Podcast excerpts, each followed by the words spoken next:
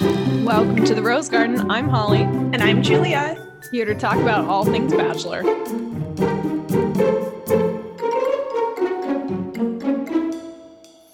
Michael, I need to ask you are you an actor and are you lying to me? What do you have to say? Michael's downfall. All right, we're here to talk about Bachelor in Paradise. I'm still laughing. I can't even Michael is the golden boy of the Bachelor franchise. The producers are obsessed with him. He will be protected at all costs by them. But Julia, you've been onto his shit for since he started promoting this damn Um, series on his Instagram so hard. Yeah, literally, maybe even days before the first episode. No, it was before. It was definitely before. It was right before. He was posting nonstop between his stories, his actual posts, hashtagging Bachelor in Paradise, hashtagging his own name, weird shit. Where it was like, what what is going on, Michael? weird shit. And uh, I'm joking. If anyone didn't watch Clayton season and missed Clayton accusing Genevieve of being an actress because Shanae said she's fake, she's an actress. I think she's fake. Going, are you an actress? And are you lying to me? I'm not saying Michael is a professional actor. I'm saying he should maybe pivot to that rather than doing what he's currently doing, which is trying to be a bachelor baby and make all his money in sponcon and by milking his wife's debt. For fucking real. So here's the thing, guys. We were just talking before we hit record. Let's catch you up. that Michael has like a weird work life. Like he Michael's career as a business owner is a little a uh, little sus. questionable. So he's a partner in a big business that sells sanitation products and PPE. And then his main gig, so he like proclaims himself as a business owner.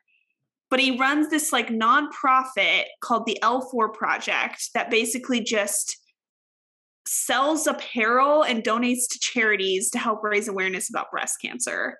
Can we say wrong reasons? Why are you? St- why did you stay on the show when you said you weren't emotionally available? Why did you go back on the show when your son cried and you said you had to leave for him? But he said, "Go find me a mommy." so basically, what we're insinuating is we think that Michael is relying on this income from Paradise One hundred percent. to live, basically, because who knows how successful this random nonprofit is that he Yeah, started. because if it's a nonprofit, you shouldn't be making that much money for yourself anyway. Yeah, right. It's uh supposed to be a nonprofit. And then also like selling PPE, I don't know. This this is just weird. Yeah, PPE pandemic, buying up PPE and selling it at an astronomical price during the pandemic.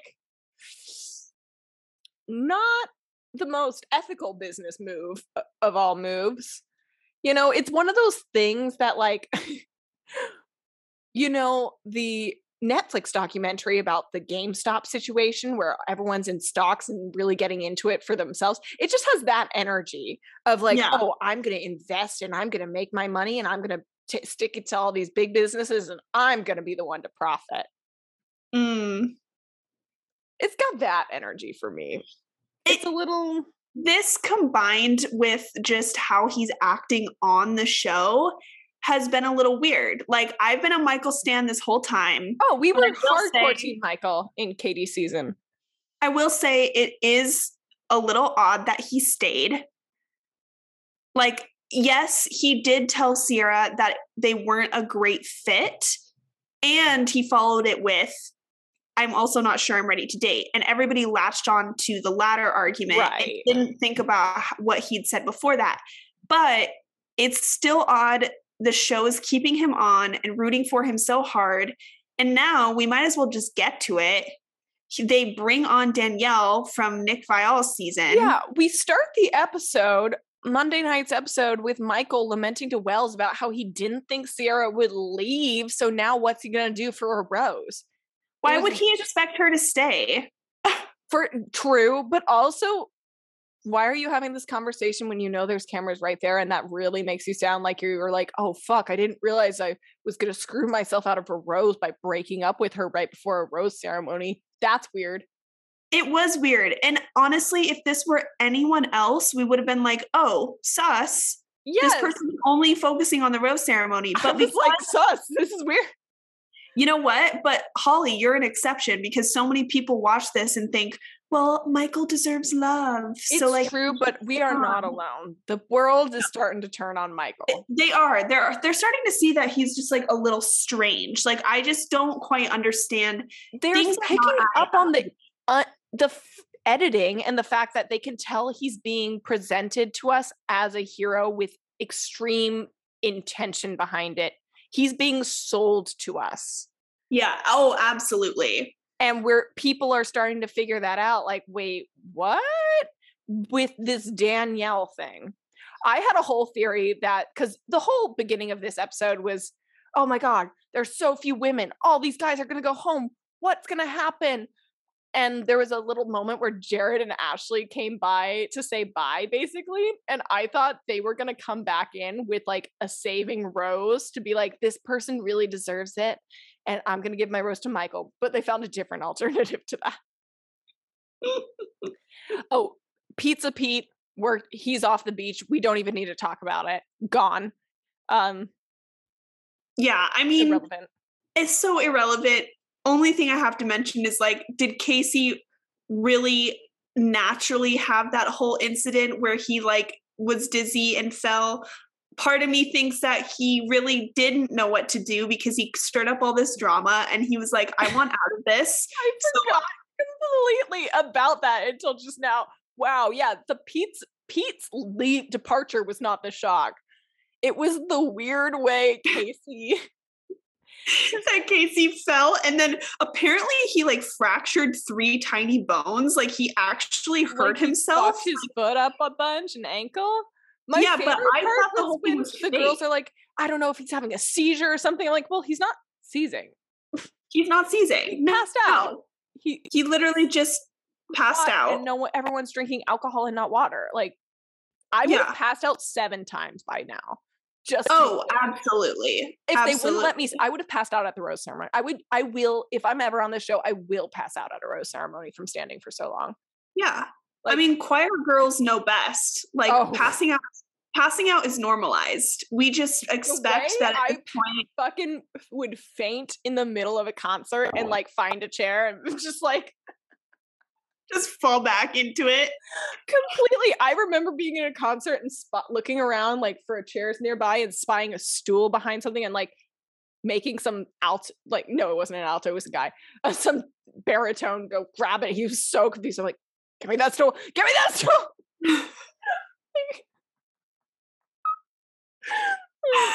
and my choir director was like, that is exactly it. If you need to sit, you just sit and, you know, keep going. And I'm like, you know, I kept going and I felt much better. Well, Casey had a chair. So a little more suspicious of his fainting situation. I was very confused by this. Um, not confused that he couldn't have done this to him, but it did seem like a weird. It was a weird way to exit. It was a weird fucking way to exit. Also, also very unclear if he was coming back or not. And I think the people in the house were also unclear on that until the rose ceremony happened, and everyone's like, "Well, this is how many the numbers are." They're like, "All right, guess he's not coming back." Cool. Everyone knew he wasn't getting a rose, so that makes sense. He knew too. He was like, "Yeah, I don't need to come back here." Fair, honestly, because at that point, like Casey, you had nothing going for you. So yeah, and my theory is he was feeling a little off he could tell he but he would have sat down if he didn't think well that's one way to get out of the situation let's just keep it going and let lean into like, it he's like let me just break my ankle I, yeah you know and he might not have realized that was going to happen but you know he he could have sat down sooner and didn't because he was literally right by a chair like he's Maybe at the bar. karma's a bitch for milking it too much bro on it that I I'm saying this because that's some shit I think I would do where I was like like in PE in middle school, I'm like, oh, I don't feel well. I'm gonna throw up. Like, ugh. And make myself like just thinking about it. Suddenly I throw up. Yeah. You know, you can people can do some weird ass shit psychologically to like get out of stuff. I was convinced I made myself sick in fifth grade because I didn't want to like go with my mom on whatever errand. I was like, I want to stay home on Saturday morning. I was like, I'm so tired in bed. I'm don't feel well. She's like, okay, if you stay home, you're gonna miss the, your friend best friend's birthday tomorrow. It's like, yeah, yeah, yeah. I think I didn't think she was actually gonna make me do it, and then it turns out I got really fucking sick, and I was convinced I did it to myself. And Oh my I probably God. was just getting sick, and that's why I was so tired and didn't want to go, but I couldn't Mhm. associate that together. So I was like, fuck. You're like, I I have sick for a so much power. Look at all this thought I fucking power I have. Sick. I love that for you. I hope you have that power. You know, I might. I'm gonna try not to make myself sick. Sounds kind of nice. Get out of the problem is I always fantasize being sick when I don't want to do stuff, and then it happens. I'm like, this sucks. yeah, it's fucking awful. Well, you know what? As. I I feel like that's very relatable because as kids, it's so much easier to like battle sickness. You're you're small and like true. you can just like go through a lot, but like as an adult, it's like everything fucking hurts and it's not fun. Everything hurts. As a recently recovered sick person, adult, sucks. Don't recommend. Don't do it. It's just bad. It's awful. you, you need to buy Michael's. PPE. That's the problem. Not enough PPE. You know, I got Well, a little relaxed once. Speaking of Michael, we're back on the Michael train. Wanted to talk a little briefly about what was with his ITMs on Casey when he was like kind of throwing him under the bus about weird shit. And then when we saw him interact with Casey in the ambulance, he was totally like on his Oh. side. confusing. He's like in his ITM saying this timing, you know, his behavior is kind of weird, like talking the way we're talking, being conspiracy theorists Yeah. about it all. Yeah, yeah, yeah, But then to his face, he's like gets in the lim the limo, the ambulance, Basically. the limo of paradise, an ambulance, and is like comforting him, talks to him, it's like, I love you, man, you know, bye. Uh He's fully like, you did everything right with Brittany. He was like, yeah, like you should have done that. That was the right thing to do. Like, but then in the. ITMs, he was like, he, he was like, you know, Brittany has been, um, you know, thrown under the bus in her season for things she didn't do. So Casey knows that, and I think he might have been using that to his He advantage. like called weird out shit. specific details too about why it's speci- like the talking about Brittany's experience on her season. All of this, like, great points, Michael. Are you a podcaster? Not his friend. Like, You know, it's one thing when I say shit like that, but I'm not going up to Casey's face and being like, "You did the right thing." Michael's gonna start a podcast after this. Yes, he is. Julia, if you think that's funny, no, what's going to happen is he's going to start hosting one of the Bachelor official podcasts. He's the next clickbait. I don't think I could hear his voice. That's my problem. I don't think he has a good podcast voice. None of the people on clickbait have a good podcast voice. Oh well, then he's fine. It's Joe, grocery store Joe. I don't even know who anymore. It's changed so much. It was originally Hannah Ann and like Tasha and Yeah, grocery right. store Joe. but they they yeah, I remember that switched out. Tasha. It's Natasha now. He has a mm, better yeah, voice. yeah, Actually, her Yeah. voice is pretty. And maybe Tia. that's funny. just a weird group of people that I would not put it past them to put Michael on there. Well, we'll see what happens. We do know he's going to milk everything he can get out of this season because he already is doing that. For Um, sure. Oh, by the way, Danielle's here. Um, Oh yeah, we got to talk yeah, the whole. So the reason Michael stays, Danielle, hottie nurse, almost widow, but they weren't married yet. Perfect bachelor material. Like that is a bachelor golden story. Dead fiance, drug overdose. You're a neonatal nurse. They've been dying to give her more attention. exactly.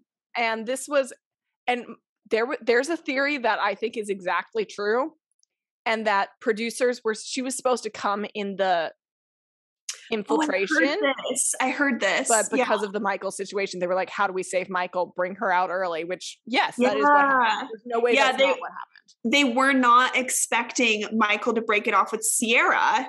So they were like, for Sierra to leave with that. I think the Yeah, combination thereof. whatever So it was. they expected Sierra.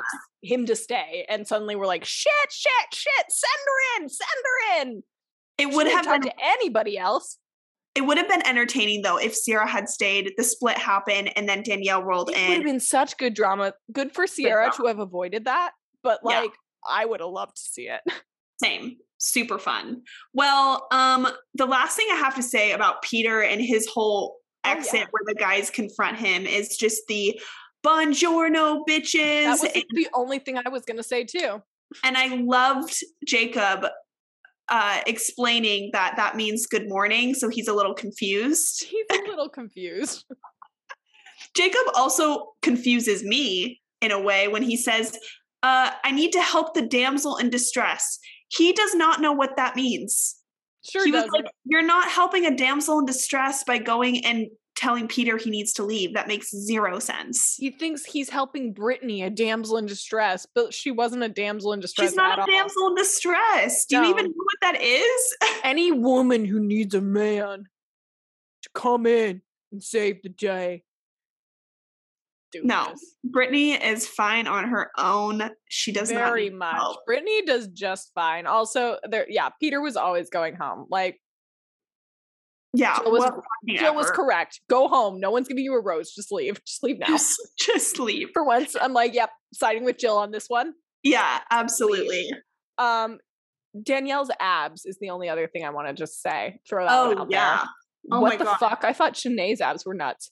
Danielle's abs are nuts. And I love our hot girl in her 30s representation being shown as the bombshell versus making her seem like washed up old news. So I know. Poor Claire Claire Lace. or Lace. Lace is younger than her too, I'm pretty sure. Hmm. Well, Lace. let's get to the good part. Can we get to the split? Yes. Yeah. Yeah. Yeah. Let's talk about the split, which honestly was super fun. Like I give. I, I give a lot of split. props. I know it sucks to be a participant. Like I get why it sucks, but Yeah. y'all stop fucking complaining because this is the best TV I've seen in Paradise in literally three years. This It's is the shit I want. fun. It's so fun. We never would have gotten Jacob. Like none of them would have like deterred. The, this week would have been so boring if girls came in and the girls' girlfriends were there. Yeah. It would have sucked ass. No. Yeah, it's always the worst in the season of Paradise where the couples are comfortable and it really doesn't do that much when new people come in. And remember, it's week two. This was the Oh, yeah. second rose ceremony. And it happened so, everyone was taking it so fucking seriously that they all got so damn serious by week three. Paradise is like, what the fuck? This doesn't work. Make it good. The Make it good. I also love how they're make, at, making the estates a thing. Like, oh, you're in the Yeah. estates. Like, Right. okay. per- Honestly, though, the girls, they are not, they need to think more like these dumb bros. They need to. Because they got the AC. They got their own fresh crop of hot men, hotter than most of the men on that beach. I'm going to say that right there. You Absolutely. could fuck a Marvel, a Marvel star. Yeah. the he was- Australian was- guy? the Australian. He's people were into Jacob when they my hope is they better let these guys onto the beach with the new girls as well. Cause I want um selling sunset Kate to fuck Thor Love that idea. very badly. Cause I want that for both of them. I think they both deserve it. Yeah.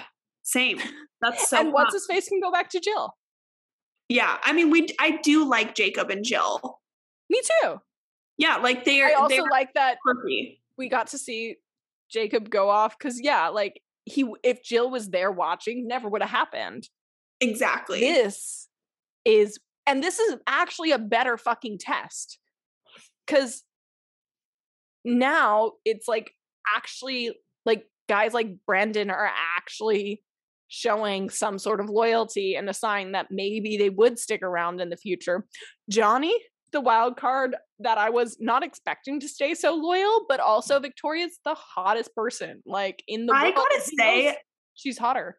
my favorite couple so far is Victoria, Victoria and Johnny. Me I'm obsessed with them. I'm so uh, I love Victoria is very observational in her like she is literally just every cut you see of her is her laughing at the absurdity going around her on around her and I relate to that so much and I really just love that no, uh, she's was really such drama her season. Like right, right, right. absurd, like kind of gaslighty in her relationship, like nuts, like this kind of thing. But that was three years ago. And I think people are forgetting that there's a, a lot of us have changed a lot in the last three years. totally. And she's just so chill and I love it. She's Yeah, funny. she's really fun. I also thought it was, I mean, as much as Jill annoys the shit out of me, it was really sweet that Victoria was emotional enough when she was that sympathetic for She her. being like, so yeah, her empathy so for cute. her and being like, uh, she is watching her in pain makes me sad. Like, oh. Victoria. I I. I feel that way about my friends. I don't feel that way about Jill, but I feel that way about my friends. So I get Yeah, it. exactly. If I was exactly. friends with Jill, I might feel the same way. I love Johnny and that's kind of Victoria. I think it's great. They're they're like a good example of what this could this in a healthy way looks like. love say can look like when it's going at the right pace, first of It's- all. they're going at the right pace. They understand that like these temptations are there and like whatever. If it happens, it happens, but like I'm still into you and I want to go back to you. Right. She's like, I'm confident, but like if something does happen, it's not the end of the world. No. And that's It's like the- not that pressed. It's the best attitude to have about this. And I feel like they could genuinely come back to each other and be like, Oh, I missed you. I think like, they will. Yeah. I, I don't see them necessarily getting engaged, but I could see them being a couple that leaves together and stays together for a while. Me too. Me too. I think they're really, really cute. They have a good, they both have a good head on their shoulders in like kind of a fucked up way because they're both like, they're, it's like the fuck boy and fuck girl match. That is so true. That's exactly it. And Yeah. I love that. Just like. Genevieve and Aaron being the most annoying fucking drama Yes. sucking bitches apart together. I'm like, yay, you found love. You found your Yeah. match. like it's cute. They and were, they- they were both just both of their narratives were attaching themselves as being the warrior against a villain. Like they just make declared an enemy because it was a public enemy, so they Exactly. could get the clout of vanquishing said enemy. yeah. And honestly, Aaron with Genevieve gone is being really sweet. Like he's being very, very, Very. and very loyal. And I don't know. I'm just like seeing this. He's clearly wanting to show TV a new side to him. So I do see that a lot of it is like this, like Oh, how hey, do I whatever fucking works, you know, Whatever makes you a better person, sure. Yeah, yeah, absolutely. Well, the ladies are gone at the estates. They get The their new estates. men. They have like a little pool party. We get a splish splash. If- Oh, the fucking Australian decides to make it a pool party. He's like, I'm gonna give a little splish splash.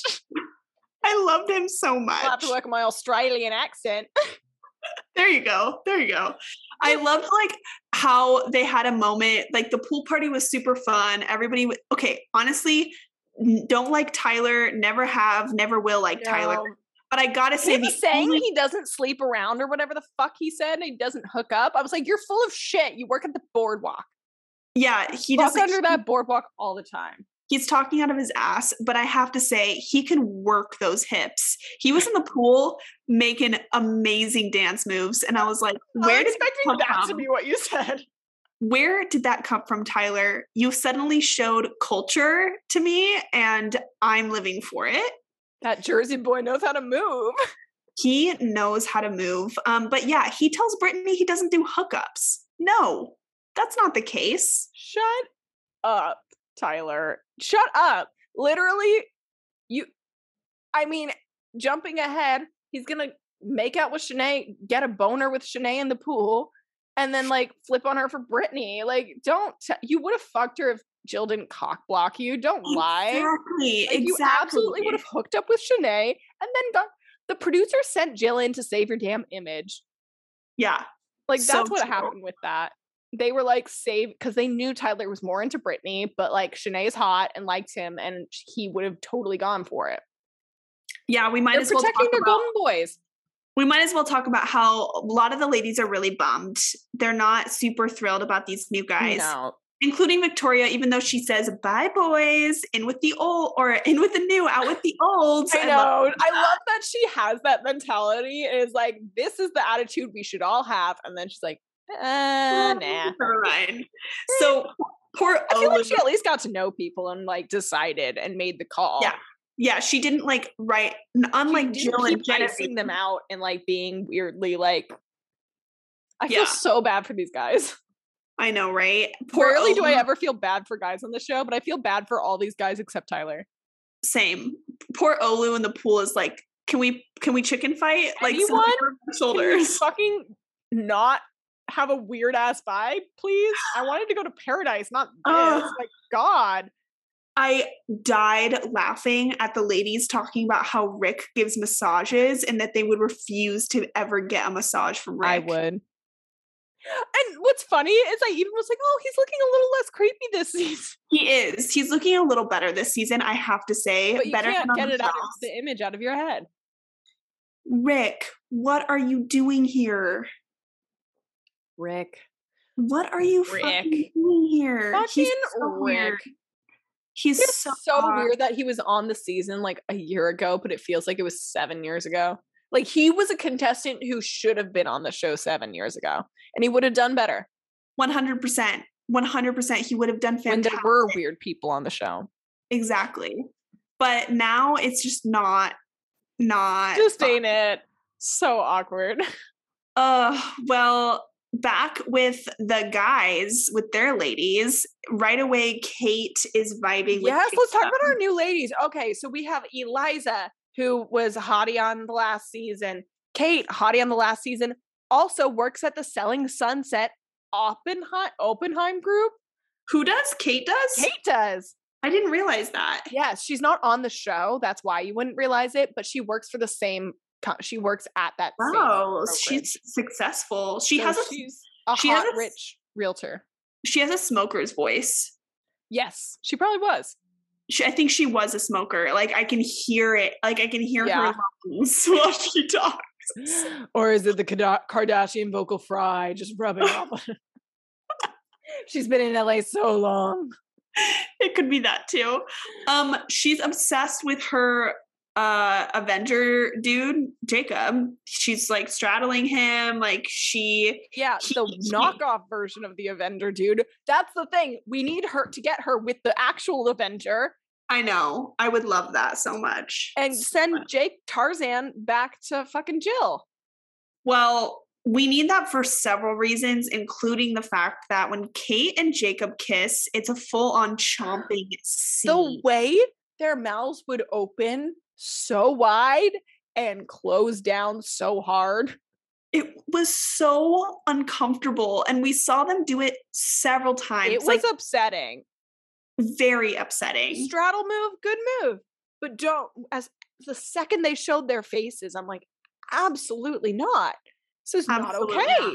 Not okay. ABC, that's what you should be black boxing. I don't want to see that. no, Show me. Sarah's ass. Although that in in their defense, that bikini bottom I actually do think was so fucking tiny. Now, speaking of Sarah and that bikini, okay, Sarah's another one of the girls from Clayton season that's here. She was never our favorite. I am perfectly happy to see her with Logan because I don't like him either. It's not only that Sarah wasn't our favorite, we couldn't stand her. Like she had moments on that season that were so god awful that I was like, I never want to see this person ever again. And sadly, she's on our screen. I know. I didn't make my Twitter handle keep her off my screen 2022. I fucked Oh. up. It worked with Bennett. Notice he's not here? I two years in a row that shit worked. I said 2020, 2021, 2022. Keep him away from me. Thank God. I'm It's actually, I think it was three years. I finally changed it because he's in a relationship. So I feel safe. I mean, that that's a safe bet, but I was really shocked he wasn't on a season of I changed mine to it to Greg because now that people started talking about him for Bachelor last, granted it's not him, I would still take Zach, paper bag Zach over. Same. We're gonna have to be Like- wasted every podcast episode talking about Zach's season. It's gonna be so fun, y'all. Tune in. but I would rather do that than refuse to podcast because no, because we wouldn't do it. No, we wouldn't do it. I wouldn't watch it. I would actually not watch it. And yep. it would take, when I say it takes a lot, I've been watching this show for 12 years, over 12 years at this point. I feel like it's been longer. Is it only been 12 years? It I was mean, 10 when we started this podcast. The podcast is like two years. It might be nearing on three. 13. I was like, wait, we went from 12 to, th- to three. I eliminate the 10 in my math and then I add it back later, but I just, just I spoke too soon. That's you're getting insight on how I do mental math. Wait, that's so funny. Oh I just, I do it with time too. I don't talk about hours or think about the hour. I only like focus on the one that the the digit that matters the most. That's interesting. I mean, whatever works for you. Yeah, cuz I'm like, well, I don't know what uh t- 22 minus 10, 10 is, but I know what 10 12 minus 10 is, which is two. Eh, no one wants to know what I was like, this is no one needs to hear how my brain works. Uh, so okay. I don't like Sarah. Yeah. Sarah sucks. Sarah absolutely sucks. She feels like bad math in my head. She um, feels like bad math is right. Logan sucks even more because he's saying shady shit like, oh, Shanae, maybe Shanae is going to get what's coming from her for her. Logan is his debate on whether or not to go fuck any of these girls or whatever is, you know, it'll fuck things up with Shanae, but like, you know, what would she do in my position? Like, do I want revenge or do I do the right thing? He's like, so weird. He literally said revenge. It's so odd. It's like, yeah, he said revenge. He also like, like what? I don't know. I just have zero respect for people who try to bring up somebody else's past, past indiscretions like, and use it against yeah, them for the, use it against red them. flag. Red flag, red flag. Oh, also not, Michael saying speaking of red flags though, real quick, Michael saying he can only be with people who are scarred. Two things oh. that are red oh. flags. That and what Logan did. Like, what yeah. is wrong with these guys? We'll talk about Michael and Danielle's date because there's a lot to say there. Pl- yeah, we'll get to that. But, but back on Logan really quickly. He's not only saying it as a way to like make her look bad, but it's absolving his own issues. It's like you're using somebody else's thing that's not even related to this moment right now to ra- using you. it to rationalize his own behavior. And it's fucked up. It's and as a bargaining chip, he's like, well, she did this. He's holding it against her. He's like, yeah, it's keeping score. Yeah, he's keeping score. Gross. And also, he's an idiot. Like, I truly believe he doesn't have three brain cells to like rub together. Yeah, he's so he's so stupid. I do not, I do not get what, and I've said this about men before on this show, particularly, but this man more than any other man on this entire franchise, I do not get the appeal. Like, no, I don't think he's hot. I don't think he's charming. He doesn't have a good personality. He's not smart. He's not like what the fuck is he bringing to the table? The only thing I've heard from people is that he's tall. Is that it? Is it? Right. Is he really that tall that he's like doesn't? You're not. I. I'm baffled.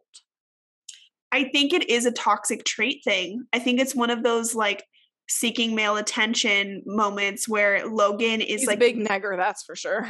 He is, and um, he also you can't read him too well in certain moments. So it's like, is he going to like me? Is he not going to like me? There's that like weird shock factor there. He's a walking red flag. Everybody run away, tap dance away, get away. He is. And Sarah is just like, okay, let's have go fun. Go for it. Yeah, Sarah, go. You Whatever. you should have fun. You're both walking red flags. I don't give a shit about either of you. Please. And this is like it circles back to the Aaron and Genevieve thing. Like when people I don't like get together, suddenly I'm like, all right. Cool. Yeah, like who cares? Now they're not individually bothered. You're no longer relevant, so it's perfect. Well, we get this weird ass music uh, comparing Logan and Sarah with Shanae and Tyler, I think. Is that the two that we get?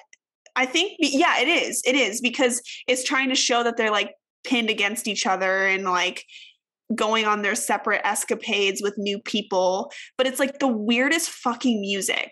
I couldn't even articulate. I felt like I was listening to Disney villain music. It was a back and forth between like making out in the ocean and like right. Yeah, and like Shanae and Tyler making out somewhere. Yes. I'm sorry. There were a few moments of music that were weird in this episode, so it took me a second to like track back. But yeah, yeah, yeah. so odd. It was like villain montage, like climax. Yeah, uh, it kept yeah, going. Yeah as it gets hotter and heavier. It, it very, you know, it reminds me of the scene with Bree where she's trying to seduce her husband with opera playing. Oh my god, I love that. I love that moment. Where the music is building up to this big climax as she's trying yeah. to do strip tease and it's not that sexy. Madam Butterfly. Imagine y'all trying to seduce a man to Madam Butterfly. Just watch Desperate Housewives. The the problem that I had with this like weird montage is it wasn't that controversial enough for me to be that like in engrossed. No, they were both doing it. It's not like they did the drama music that they did do cuts in a comedic way, but of Jill sobbing over yeah what's his face making out with another girl. It's funny because she was right, but it would be like it's not like oh she's sobbing going I hope he stays with me and he's fucking another girl. That yeah. would be this music. That would That's be what this music. should be. But they were both moving like exploring options, so like everyone's even. Everyone's even. Like who cares? I don't need this villain edit here. No harm, no foul. She should have picked Box James, but like whatever. Well, we already kind of mentioned Jacob, but I have to say that he does tell uh, Kate that he does not wake up thinking about Jill. He doesn't think that she's his person. Meanwhile, Jill is spiraling, imagining him with other women rather than mm-hmm. chatting with the other guys. And this is a moment where my stomach kind of drops in, or like my heart drops in my stomach, or as Kate would say, heart drops in her vagina it dropped below her stomach. It dropped all the way to the vagina. She literally said she's gonna she, give birth to her heart. She feels her heart in her vagina. I was like, wow. Strong pulse. Strong pulse there. Honestly, that's funny. It makes me like Kate. Same, same. I've, I've always liked Kate. She's always been like a non-character, but in a way that I'm like, all right, you yeah, fucking whatever. I feel like you have some like drunk girl she gives, party energy that I live. She gives I, no fucks. No she fucks, no fucks energy. Yeah.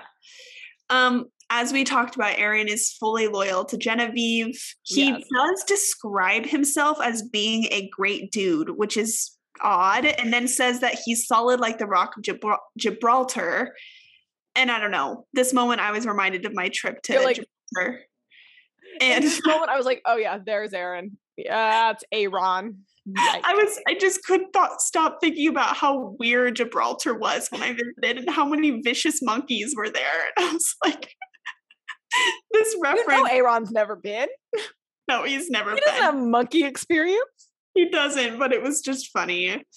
Um yeah, and also Genevieve is staying to her loyalty to him. Oh, but she's so certain he's gonna cheat on her, and he's she's just and this is what see with Jill when she has her meltdown, we know that she's right, so we can kind of feel for her. yeah, yeah, yeah. But with Genevieve spiraling when you know he's staying loyal and she's just like so over the fucking top. I'm like, girl, you are so insecure just on every level. And it's like, yeah, your relationship's fairly new. It's fair. But watching it, I'm just like, girl, oh my God. And they're showing it properly where they're like watching her spiral as he stays loyal, just to like, they're yeah. enforcing that. But uh, it's working. It's fully working. It's it, working. I'm so over mostly because I find it really rude to the guys that have come and are new. Yes. And I feel like they're just being so rudely like they are inconsiderate. not flirty without being fucking rude as shit. Yeah, I know exactly. And I found found their behavior really rude. Well, yeah, we get a moment where Genevieve is like snoring on the day bed, like on one of the lounge yeah chairs, and and then like the guys are just sitting there like, okay, what the fuck are we supposed to do? Yeah. So there are some weird moments. Yeah. And I have a couple of theories on the sleep of this whole thing. I will say when they got dressed up for the cocktail party they didn't know what was happening for when the guys arrived and they were all glammed up. I'm like, they look so refreshed from sleeping a real night in a bed with air conditioning and a nice shower with a real toilet. They got to take a dump, a comfortable dump for the first time yeah. in yeah. like a solid week. yeah. They are feeling lighter than ever, refreshed, great. They don't want to admit it, but they feel great. Mm-hmm. I think after the guys arrived, they started sleep depriving them extra based on Lace's behavior. Oh my god. And most not even her behavior so much as her eyes. Just looking into her lashed eyes, I can see the sleep deprivation. I can And there's a moment where she even says, she's like, I'm just so tired. I'm just so tired. Yeah. and that's jumping ahead a little bit, but uh, since we were talking about Genevieve falling asleep, but most she's still they, you were still being rude to that. It was just it. I just felt really bad. Like I it was just too. unnecessary. You can be friends. Like as a girl who's friends with a lot of guys, you cannot be like that cut off while still not flirt. Like you can do it.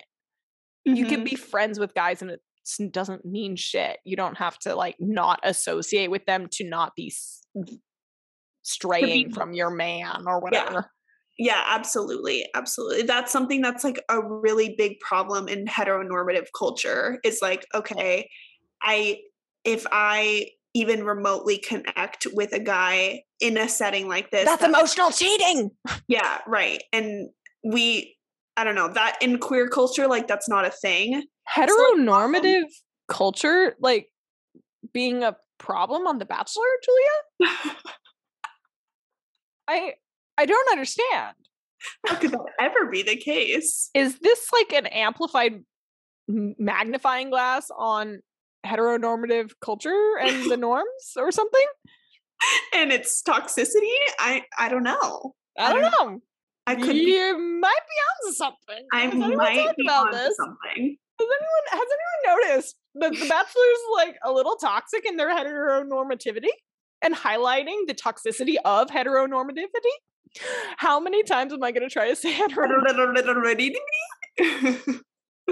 Fucking mess. Oh God. Okay, move on. Yeah, Jill, Genevieve. Yeah, they're both spiraling and insecure. We get mm, yeah, same old story, but it's the the difference between feeling sympathy for Jill while Genevieve, you're like, good God, because we're watching Aaron be loyal. I for real. now, Well, what's interesting though on the loyalty front, let's talk Brittany and Andrew. Oh yeah, that fascinated me. Brittany and Tyler really vibe on the first night. Basically, he's like, if I ask you out, will you say yes? And she says yes. But it turns out the girl got Shanae gets the card, so that we all we know what happened there. Like, Yeah. Yeah. We'll talk about that maybe differently. But meanwhile, Andrew is also feeling a little torn because he is into Jessenia and Jessenia is into him. But he's feeling it loyal. He wants to be loyal to Brittany because of how, you know, he's still excited about her. He's struggling. But he definitely concedes to the Jessenia draw, which I think is fair because we see it's very new with him and Brittany. I think they both should explore. Mhm. But yeah, Jessenia, it's interesting because they both were from oh, like Matt James and Katie's season, so over a year ago. They've had time. They've DM'd for sure. Mhm. I'm surprised, honestly, that they haven't met. Yeah, I um I thought this was an, a surprising factor here. I didn't think that Brittany and Andrew would have been as cautious as they were at first. Yeah. And then it was kind of like, oh, okay. And I'm glad that it didn't lead to them like completely cutting things off with their Agreed. I think they both should do the exploring. Yeah, totally. I do feel bad for Brittany that Tyler made her seem like she was lucky and then he was like super thrilled to go on the date with Shanae. Right. Like, okay. And granted, it is that still early stages, Yeah. but as we see in the previews, he's about to tell her, like, I'm more into you. So, like, that just really boils down to the.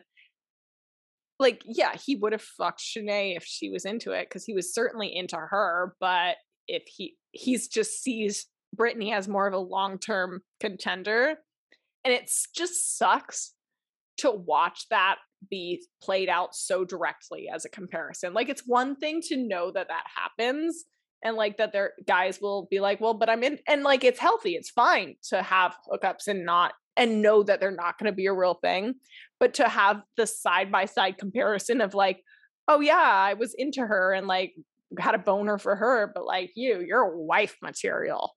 It makes it all so much grosser. It does. It really does. That's a good way to put it. as someone who's had had a pattern of guys she was talking to move on and they get engaged to the next person or into a long-term relationship with the next person doesn't feel great I know. I know. It, it sucks well, I've um I've had interesting moments where it's like you know, you're I can see you down the road, but you know, there's like this weird But- temptation type thing and it's like don't do that, you know? don't like either be all in it now and realize what you have in front of you or play the field a little bit but don't like you don't need to wrap somebody else up in your own ego no and and it's all about just like being on the same page about where you stand really like watching like back to Johnny and Victoria that's a great example of people who are on the same page. They and in a healthy way it's not like they jump it's not a Brandon and Serene where suddenly they're two on the same page like they're two ahead of it they they chose a page and they jumped way ahead. Like that's da- that has its own issues. But like to be turning the page reading in sync with each other is like what's happening with that and yeah. Yeah. Like and if it ends with them being like you know what? This was a great fling and it ends mutually that's fantastic you know? And that's totally possible but watching the side by side Shanae is like the the hot party girl I want to fuck but Brittany that's wife material that just feels so gross yeah archetyping people too it's hard it's hard to watch that happen like very blatantly yeah so we do see this tantric yoga moment with Shanae and Tyler. I can't handle the tantric shit.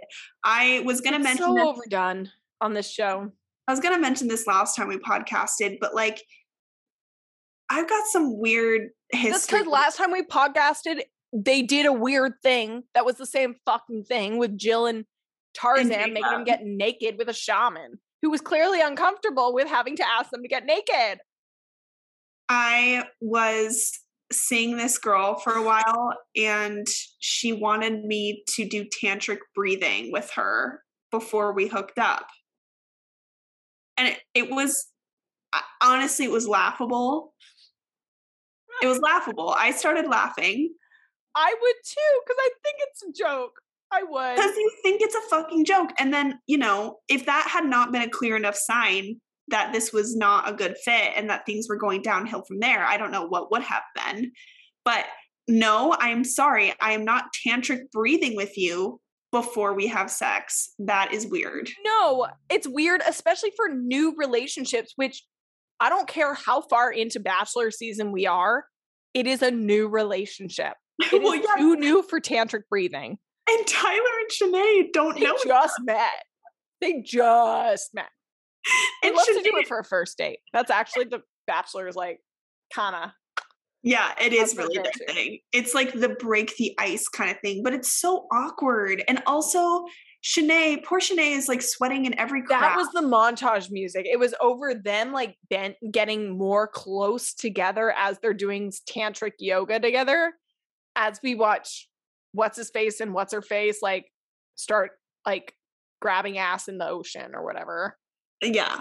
Which then confused me because like the next day he was like debating about like what to do. And I'm like, you already made out in the ocean. Like it's done. Like what Are you? I know, I couldn't- talking about. You know what? I couldn't tell if they were chopping stuff up. Oh, they probably were. Yeah, you're right. Yes, yes, that's probably what was happening. I love to say this was Logan's fault, but I think you're right. I'm pretty because I was watching it too, being like, "This is beyond fucked up." That he just went out, made out with Sarah on, in the ocean, and then like the next day he's talking about how he doesn't know what to do about Shanae. I'm like, this has got to be. Yeah, that was clearly that. Honestly, thank you, but like I clearly have so little regard for him that I was like, what the fuck is wrong with this guy? He's an idiot. Also, my own questioning myself. I'm like, did they really? Did they maybe not kiss? Like what? What little? Duh! It was not the same fucking. Yes, yes. It was it was all early stuff that like that they just what happened before when he was questioning if he should grab her ass or not.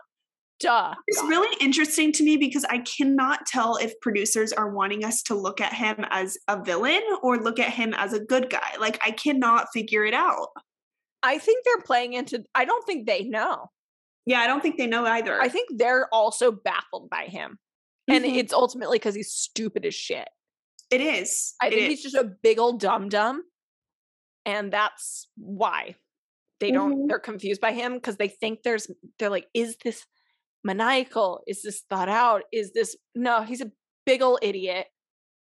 He's a selfish, narcissistic idiot like every other like guy who's like white, mediocre white guy who's over six foot tall. Like, absolutely you don't it's like the Jon Hamm character on 30 rock where you realize that they are getting they've gotten through life by their based on their looks and actually they don't they're an idiot they don't know shit and they're not a entertaining personality at all. They have nothing going for them but their face.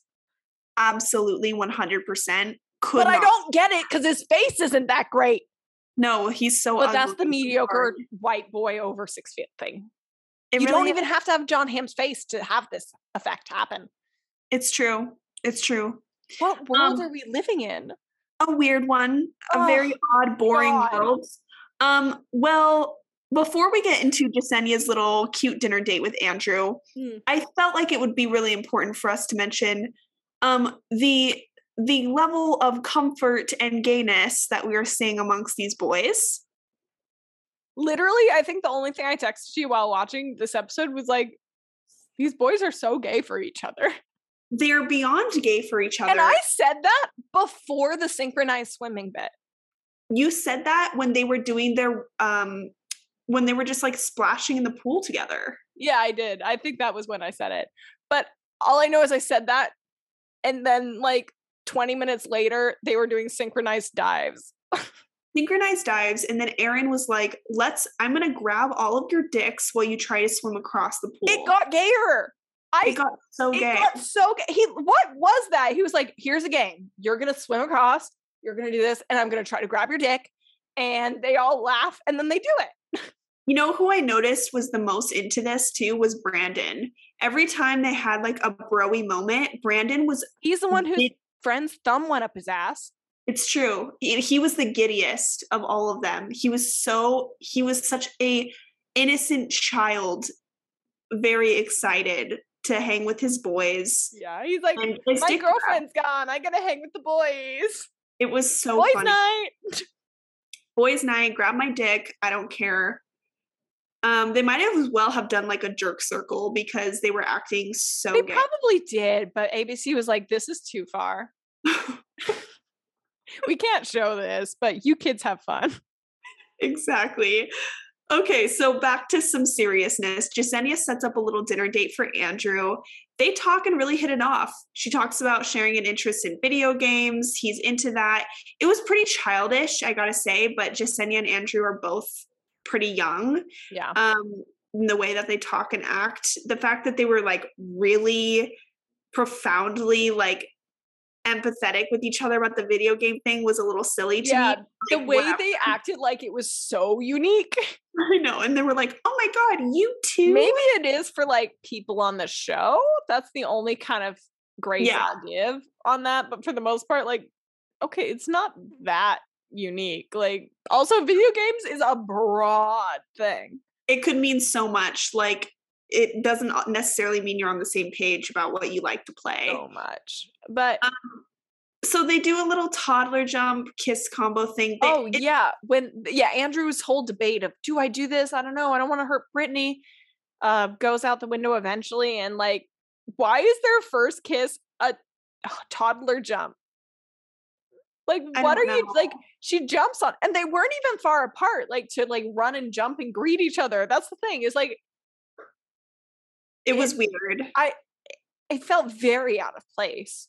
Um, no knocking them for. I think good for yeah. This pairing is fine to me. I'm good with it. It's fine. It's fine. It makes sense. Honestly, I think yeah. Brittany's better than Andrew, so I'm actually kind of. I agree. I think this makes more sense to me. Brittany deserves something a little different. Somebody yeah. a little bit more mature. Not that I want it to be Tyler, but like, yeah. Mm. Why can't Brittany get with the Australian dude? Why can't she? Because he's waiting for Kate. I know, which we cannot wait for. Can't I'm wait for that. Meanwhile, let's jump back to Danielle and Michael, who actually they went on their date before the split even happened, which left them immune to the whole narrative.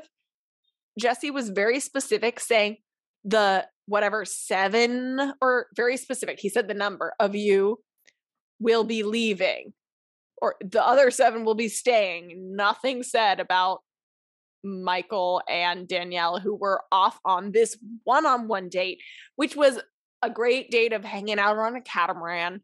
Love that always.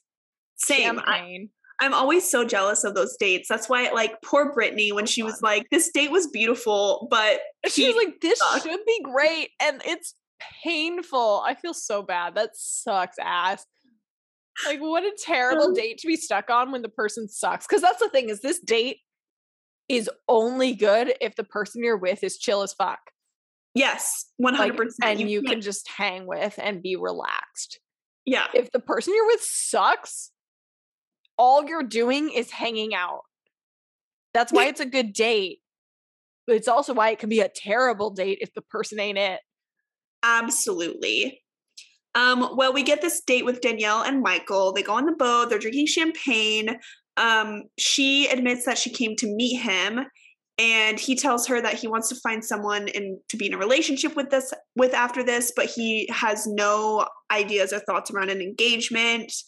Um, Danielle, I feel like handles this date very appropriately like a first date, whereas Michael acts a little immature for a first date. Like he he fully has these like expectations of what a serious relationship might look like. Yeah.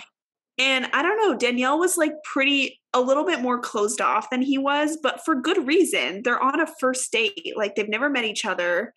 They're just now like I'm literally looking up Michael's age to see if he's older than her. I think he's one year older than her, but he's also a man, so that tracks.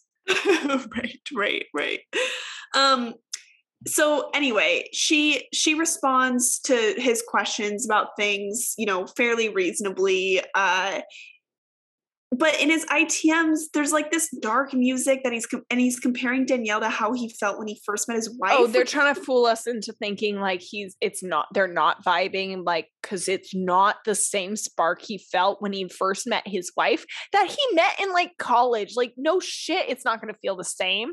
You're not also, as you're not an young love fool. Like it's just not the yeah. same it's also i think kind of silly for a grown ass adult to say something like this. Like if any of us any people who have like dated and like just know themselves well even if you haven't dated that much like if you're not in your early 20s or late teens you know better than to think that like the first date designates your entire like future with that person. yeah, and also just the notion of getting these feelings like those are feelings you get when you're young it's not necessarily feelings you're gonna still get. Like you're not gonna feel the same way as an adult about your crush as you did about your high school crush. It's a different vibe, even if it's this like that doesn't mean shit.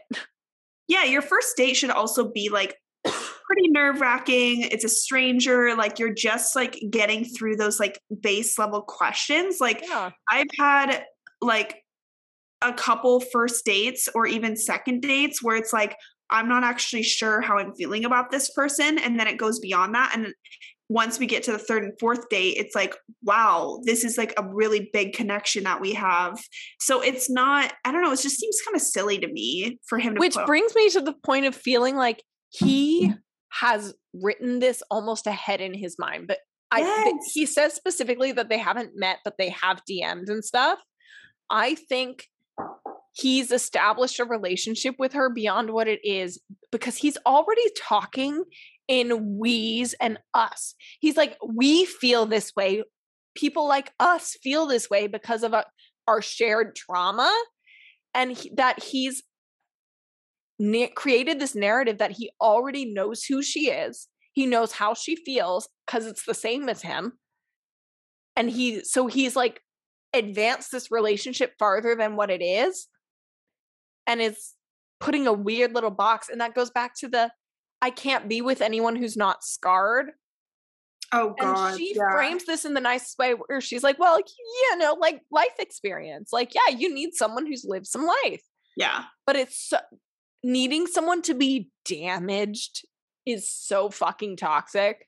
As a scarred motherfucker, you don't need your person to be scarred. Like, shut up. No, like, That's- and also, like, yeah, if anything, Wildly not healthy. very unhealthy. Like, you want somebody to help balance you out and, like, hopefully that you haven't gone through the same exact traumas. Because, like, on one hand, yes, it might be nice to relate, but their psychology does show that, like, that's not necessarily what you should be bonding over.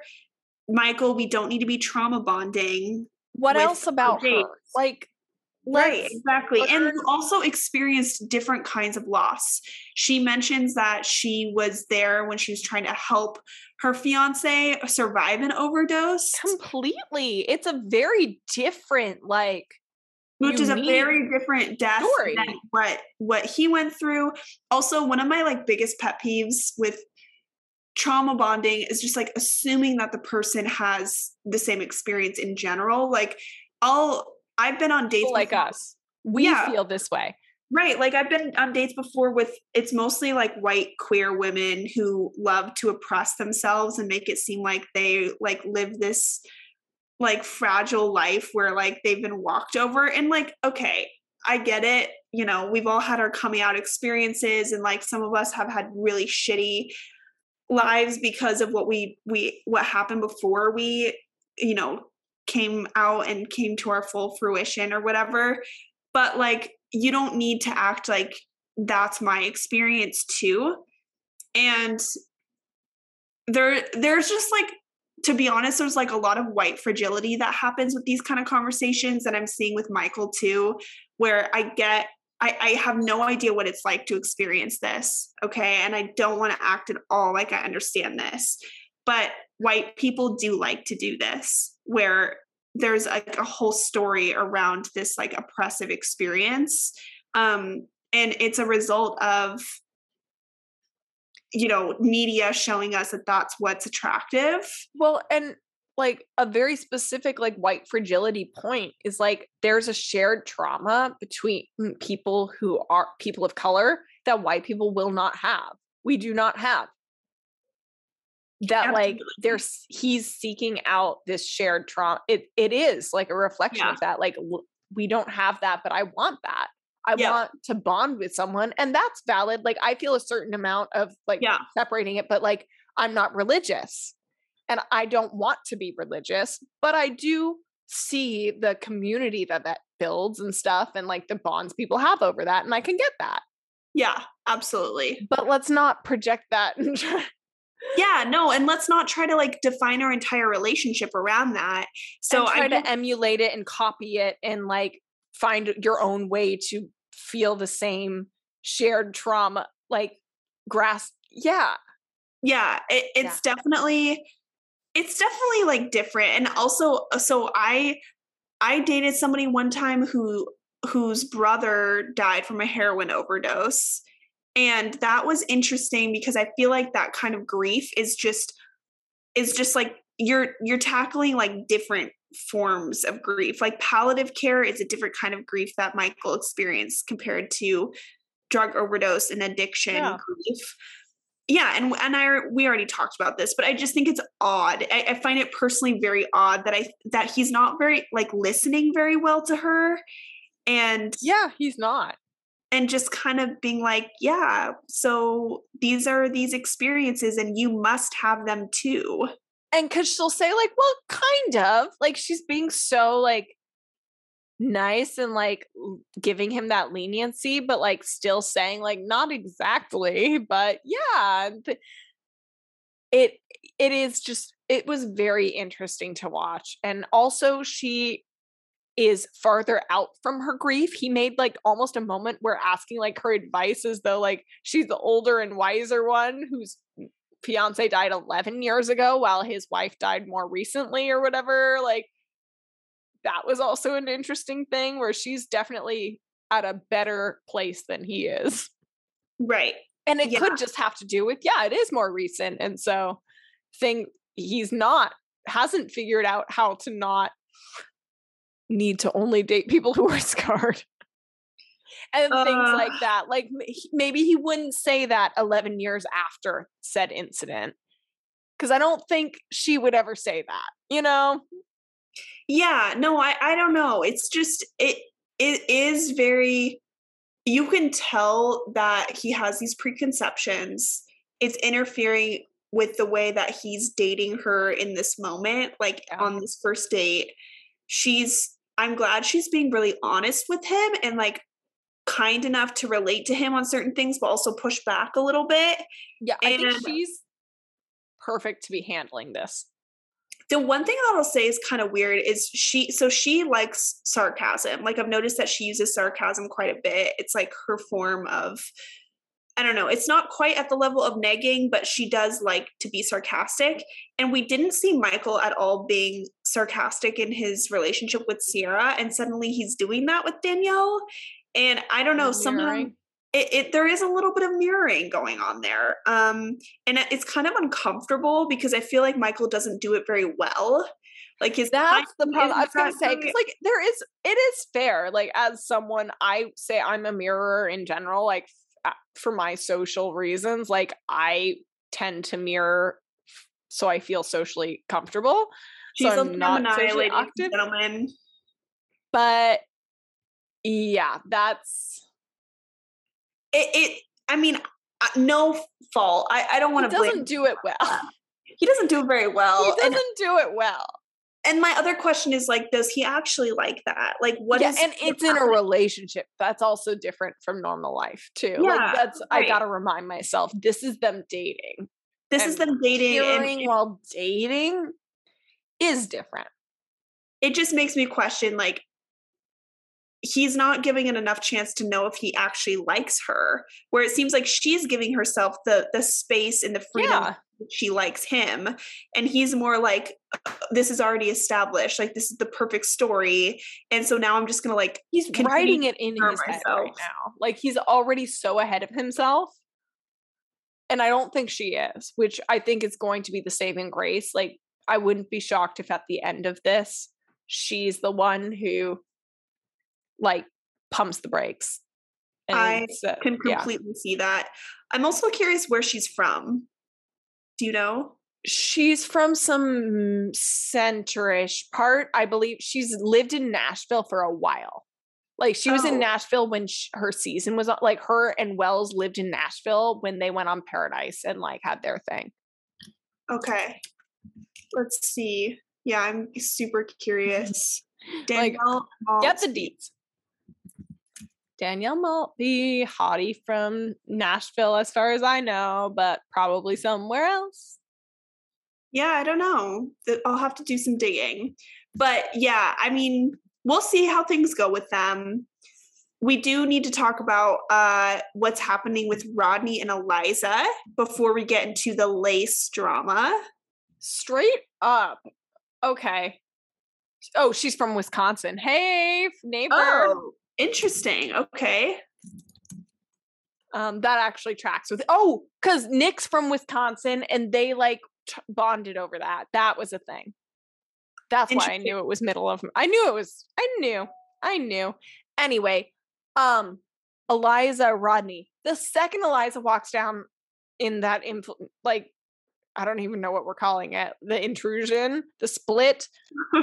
Rodney's aglow. We heard in when he walked down the beach, she was on his list, top of his list, really. mm-hmm. And we knew she wasn't there. She's here now.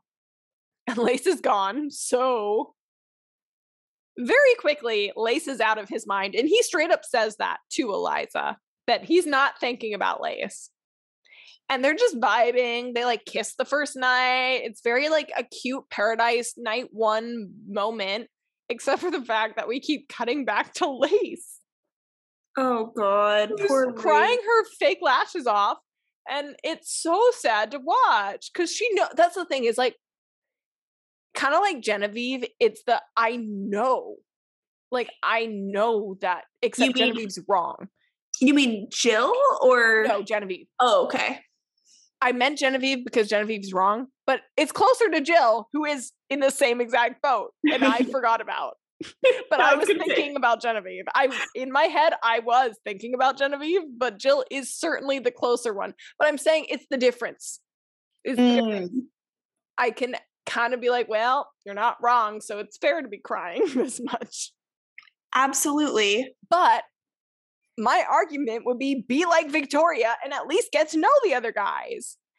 But I like the fact actually that she was like, I'm gonna go and just go to the beach and talk to him and see where he's at so we can figure it out. Cause I think she is probably struggling and not sure if she should be moving on from him or not. And I think that's part of why it's so hard because she doesn't know she should just erase him and start anew and get to know people or cling to like the relationship that she does feel strongly connected to.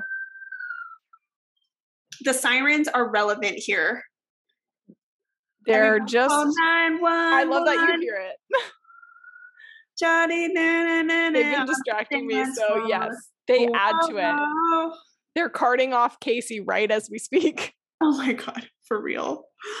Uh yeah. But yeah, so uh, Rodney gets the date. So both situations, the long-term person, the veteran, if you will, gets the date card. So Shanae got her date card and Rodney got his. So it's really making the person who's been there take a stand, pick someone who is not the partner that they recently had rose bondage with. And both of them were really excited to do it.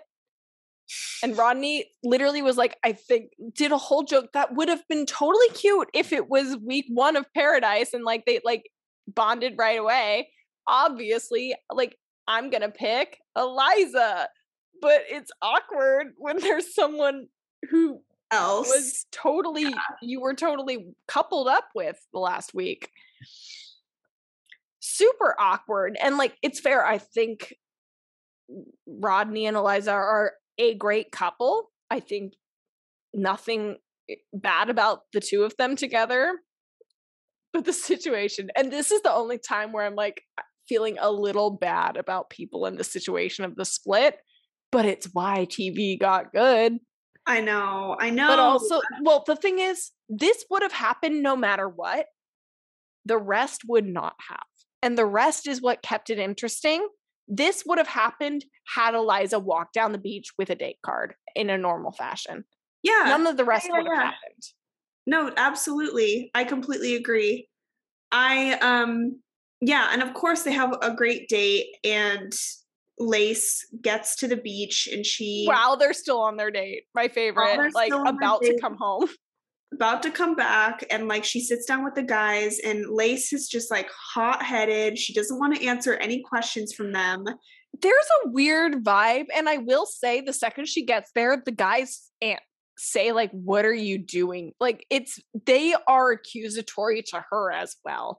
I don't actually blame her that much for how she acted here. One, I think that she's also protecting the ladies back at the estates Yeah, because she doesn't want to share their dirt. Yeah, because like she's pissed that the show put the guys in an advan- advantageous position where they had these ladies. They didn't the ladies didn't know that they were going to have new guys and they're at this separate location so they're they these people are sleeping in their beds and they had to pack up all their shit so they really are in the disadvantage position here. And for Brandon to like perpetually ask like how's my girl doing? Yeah. Of course, Lace on one hand is exhausted and upset with Rodney. And also, she might kind of be like, fuck you guys. Like, I don't want to give you validation about yeah. the bigger ladies. I will also say, I think the producers specifically were like, don't tell them mm-hmm. that there are new guys. Because exactly. the guys don't know. No, exactly. And I think she was very explicitly told that she can't say that. And so I think she's frustrated that she keeps having to dodge this question that she doesn't have the energy to artfully maneuver around. She's just like gonna be like mm, that we're not talking about that. Like stop. Yeah, I I do think that her tactic lace sometimes is like just she could be a little better and oh for sure lace does more sirens to add to it, but Lace doesn't go about these scenarios wisely in a way that's like aware of production. Like she definitely like falls for all the traps. And I can see it happening every single time. Mm-hmm. Like it you're watching just like a plane crash where they didn't need a crash. Like there was an open field right there and they just like could not for the life of them figure out that they were about to crash, you know? Yeah. Yeah. No, 100%. Kind of like when the plane crashed on Wisteria Lane. There's got to be a better place. There's just got to be a better place. Better place. Why this place of all places? Um yeah, so Rodney comes back and don't we kind of get a to be continued. Yeah, we do. We cuz we end with Lace arrives, asks the girls where Rodney's at. Everyone's like, uh, knowing he's on a date. He's not here. He's on a date. Had like Lace walks to the guys. The girls are shivering. Sh- you, Kate got a shiver in her vagina. Did you know that her heart was fell to her vagina? What did she say? She said her stomach fell through to her vagina. That's very far yeah, but that tracks. I mean, Lace is a figure. I if I had Lace in person in front of me and knew that Lace's man was on a date with another girl right now and Lace walked down going, "Where's my man?" My heart would fall out my vagina. EMTs? EMTs, my heart is in my vagina. my please, somebody vagina. cart me to some AC, please. Please. Uh, I have uh, to say before we wrap this up, because there's nothing. Wells has a couple terrible moments here, um, including him describing Lace as Hurricane Lace. Oh, and yeah. just being like super again, like really pointed with some of the like shitty comments he makes when the guys come up to the He's bar. He's a producer puppet at this point. He's, He's nothing a more. Puppet. The other thing that I really didn't like is him describing how Michael and Danielle would be a perfect fit because they're the same person with different genitalia. I was like, Wells, don't do that to Danielle. One, don't do that to Danielle. And also, like, if you've already, like, this show has already frustrated like so many queer watchers. Like, we're ready. You gave us a teaser with Demi that was oh the saddest shit ever seen with her girlfriend coming on the show. Like, you don't need to rub our faces more that you were so heteronormative to say something like, they're the perfect fit just with opposite genitalia. Like, Wells, why do they need to have opposite genitalia? Like, why do you even need to make that comment? Why does that make them the perfect fit? Also, he's been very much like on Twitter bragging about how he was even more a part of this match than what the producer showed. Like, who cares? We all literally, all we're saying is that, yeah, it's obvious, like it was a setup and yeah. produced. You're not no cool. shit. Like, we're not saying it wasn't you. We're literally saying it is you. So why are you arguing?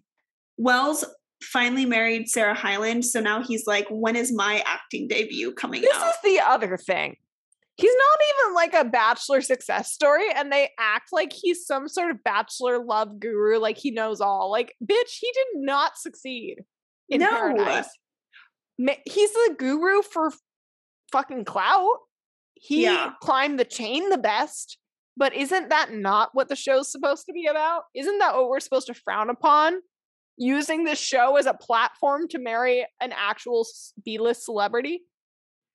I just miss Wells when he was the chill bartender. And occasionally, if somebody asked him, he might give them some casual advice. But now he's going out of his way to be a producer puppet, to give people terrible advice. It's tired.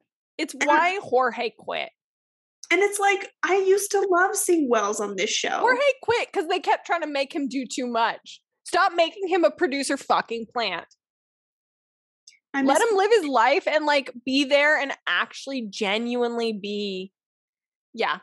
I'm Just be the- over it. just be the bartender. We don't. I'm need- over the bartender having too much power Yeah, we don't want that. and influence and like production. And I'm not saying Jorge had power, but they like used him and like filtered their power through him in a way absolutely, I did not like. So that finishes the episode. Yeah. We are Uh, left with Lace confronting Rodney. we get an annoying credit scene of Aaron talking about how he likes flaccid fries. Oh yeah. stiff fry. Jacob likes a half hard fry. There's a lot about fries. It goes on for a very long time in a lot of Yeah. detail about like the softness, the hardness, the firmness, the stiff. Stiff was the real word for that I was the stiff fry one really sent it over the edge for me.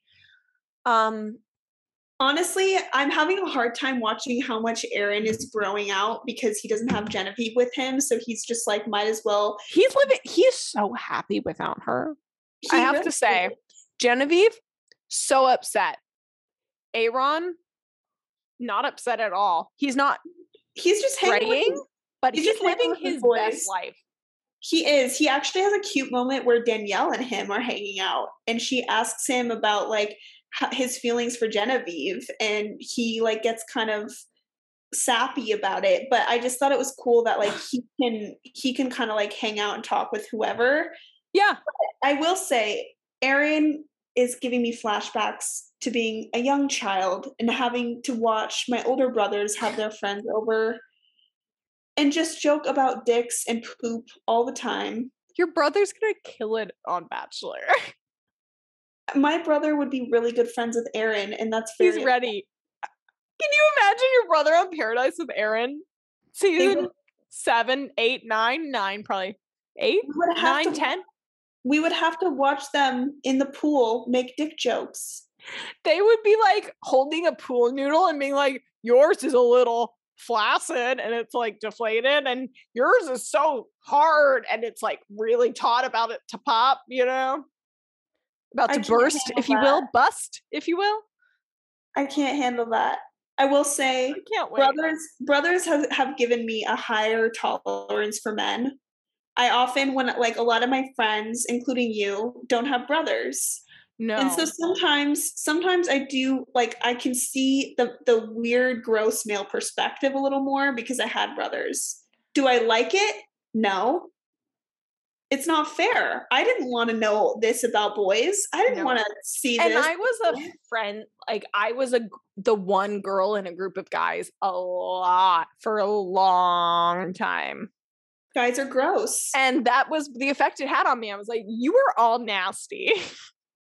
disgusting all of you are gross. And as soon as you get horny, you all make a pass at me. Like, this needs to not happen.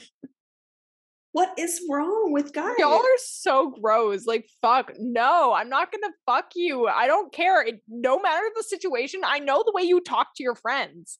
yeah Like, I'm not You're have you talk about me the way I've heard you talk. you're lucky you got out of that because literally my first and longest relationship was because of male validation from one of my brother's best friends. So fucking bad. So, so bad. bad. But like you're young, you're vulnerable, and these so guys are like, vulnerable to any of it. Like, and these guys are like making you feel like you're like fun and no. special. And I would have fallen for it so much harder if like certain situations happened in different timelines. Like, I Mm, narrowly avoided a lot of that. so jealous. I also didn't avoid it in some situations, but it could have been worse than it was.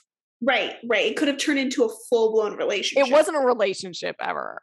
That's for sure. So, Mhm. anyway, we don't need to, y'all We don't need need to know discuss- alluding to my like relationship history. Let's find out what happens next week. I'm excited. I hope the men from the ladies' side, the new men get to meet the new women. That's my biggest issue. If that doesn't happen, I'll be upset. Otherwise, I'm very happy. Same. I'm excited to see them all reunite and see what happens. It'll be interesting. So we'll see next week. Talk soon.